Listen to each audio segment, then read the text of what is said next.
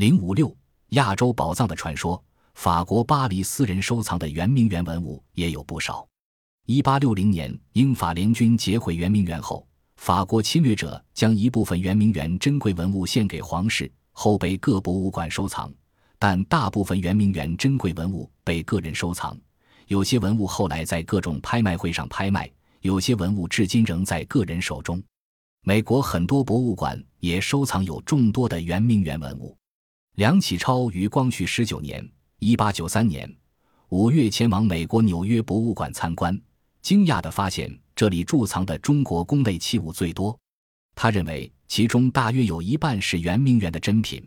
而另一半是美国参加八国联军侵华时从北京皇宫中掠来的。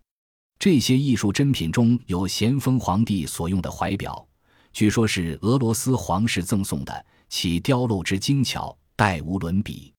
表大不过径寸，其外壳两裸体美人倚肩于瀑布之上，两鸟寓于瀑布之下，表激动则瀑布飞沫，成其功也。除此之外，还有雕玉物品、雕金物品、古晋瓷器几数百式，并轨一刊，不遑枚举。收藏在美国纽约大都会艺术博物馆内的圆明园主要艺术品有康熙玉如意，这是一块名贵的白玉雕刻而成的，尺寸为18x5x238英寸，颜色是白中透绿，雕刻成多孔真菌形状。手柄顶部铭文有玉之大字，下部的铭文是敬愿吕丰年，天下贤如意，臣无尽恭敬。从展品目录中说明，这件精美的玉如意被英法联军抢来以后，在巴黎拍卖会上买来的。收藏在明尼阿波利斯奥克艺术中心的圆明园主要艺术品有巨型的乾隆大玉山一座，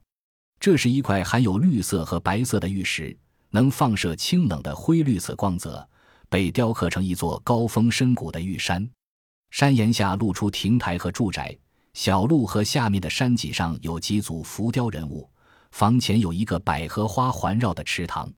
在山上一座峭壁的宽阔平滑的裱画上，刻有乾隆皇帝御笔临摹王羲之的《兰亭序》，涂以红色。此件作品完成于乾隆49年1784年。这座精美的玉雕艺术品是世界上现存最大的一个。此截图文根据圆明园管理处提供材料编写，三国宝归故里，驰名中外的艺术典范圆明园焚毁在英法侵略者手中，不计其数的珍贵文物精品从此流落到世界各地，成为中国人心中永远的伤痛。圆明园的文物被劫掠后的百余年来，中国人民一直非常关注着国宝的下落，期盼他们终有一天能够重回祖国的怀抱。虽然多年的辛苦追寻成果甚微，圆明园的文物大多秘不示人，但总有一点蛛丝马迹出现，时常点起国人希望的火种。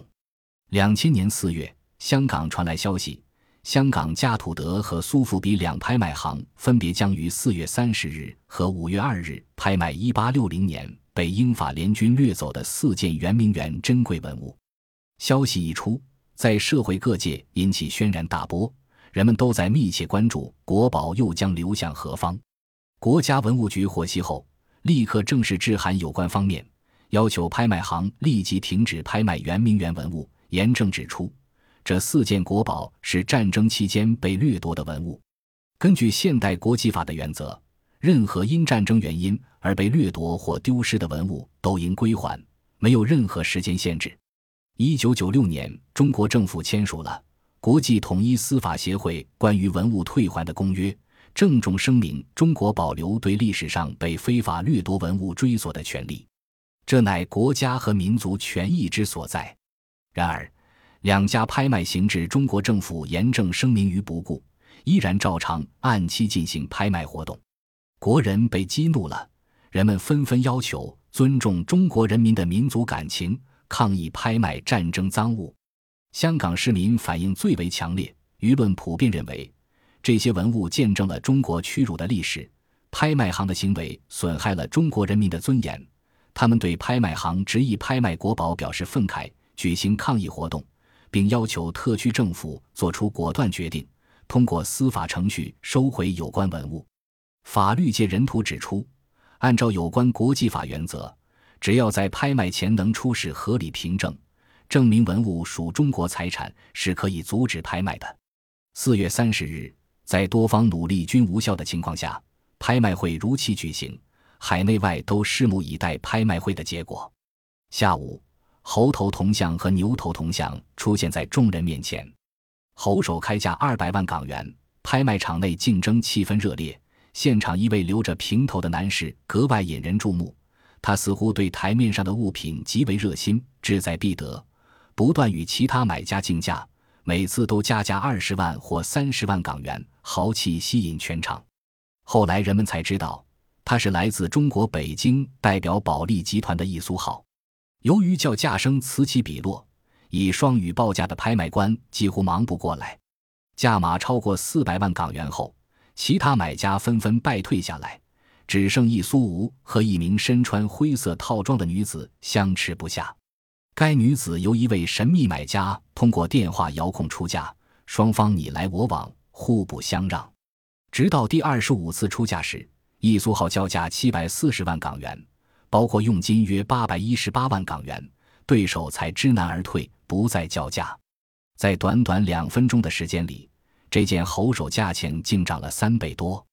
稍后，牛首铜像也以200万元起价，但这回战况改变，其他买家大多在旁观战，由易苏豪与透过电话出价的神秘客单打独斗，双方出价都又急又快，1分钟内叫价21次，最后再度由保利集团以700万元得手。会后，易苏豪表示，参与竞投主要是因为这两件东西关手中国人民的情绪，使中国人想起了伤心往事，竞投国宝也是不希望国宝外流。5月2日，继佳土德拍卖行无视中国政府和人民的警告和抗议拍卖两件国宝后，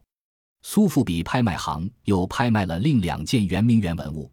铜虎首和乾隆描粉彩镂雕6方套瓶，结果同样又都被北京的买家投的。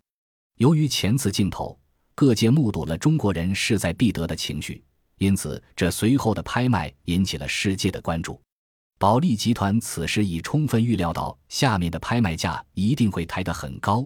但仍做出不惜一切代价收回国宝的决定，中间退出已不在考虑之内，这已不是钱的问题，而关系到中华民族的尊严。下午2点20分开始拍卖6方套瓶，开价420万。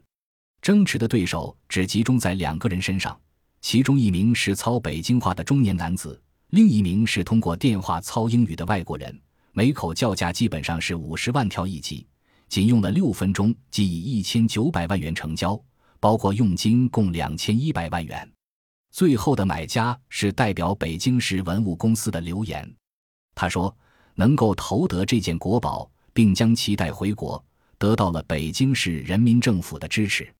另一件国宝铜虎首拍卖底价为300万港元，7-8分钟内有3人争持，叫价37次，最后以1400万元成交，加上佣金总计1544万港元。买家仍是保利集团的易苏豪。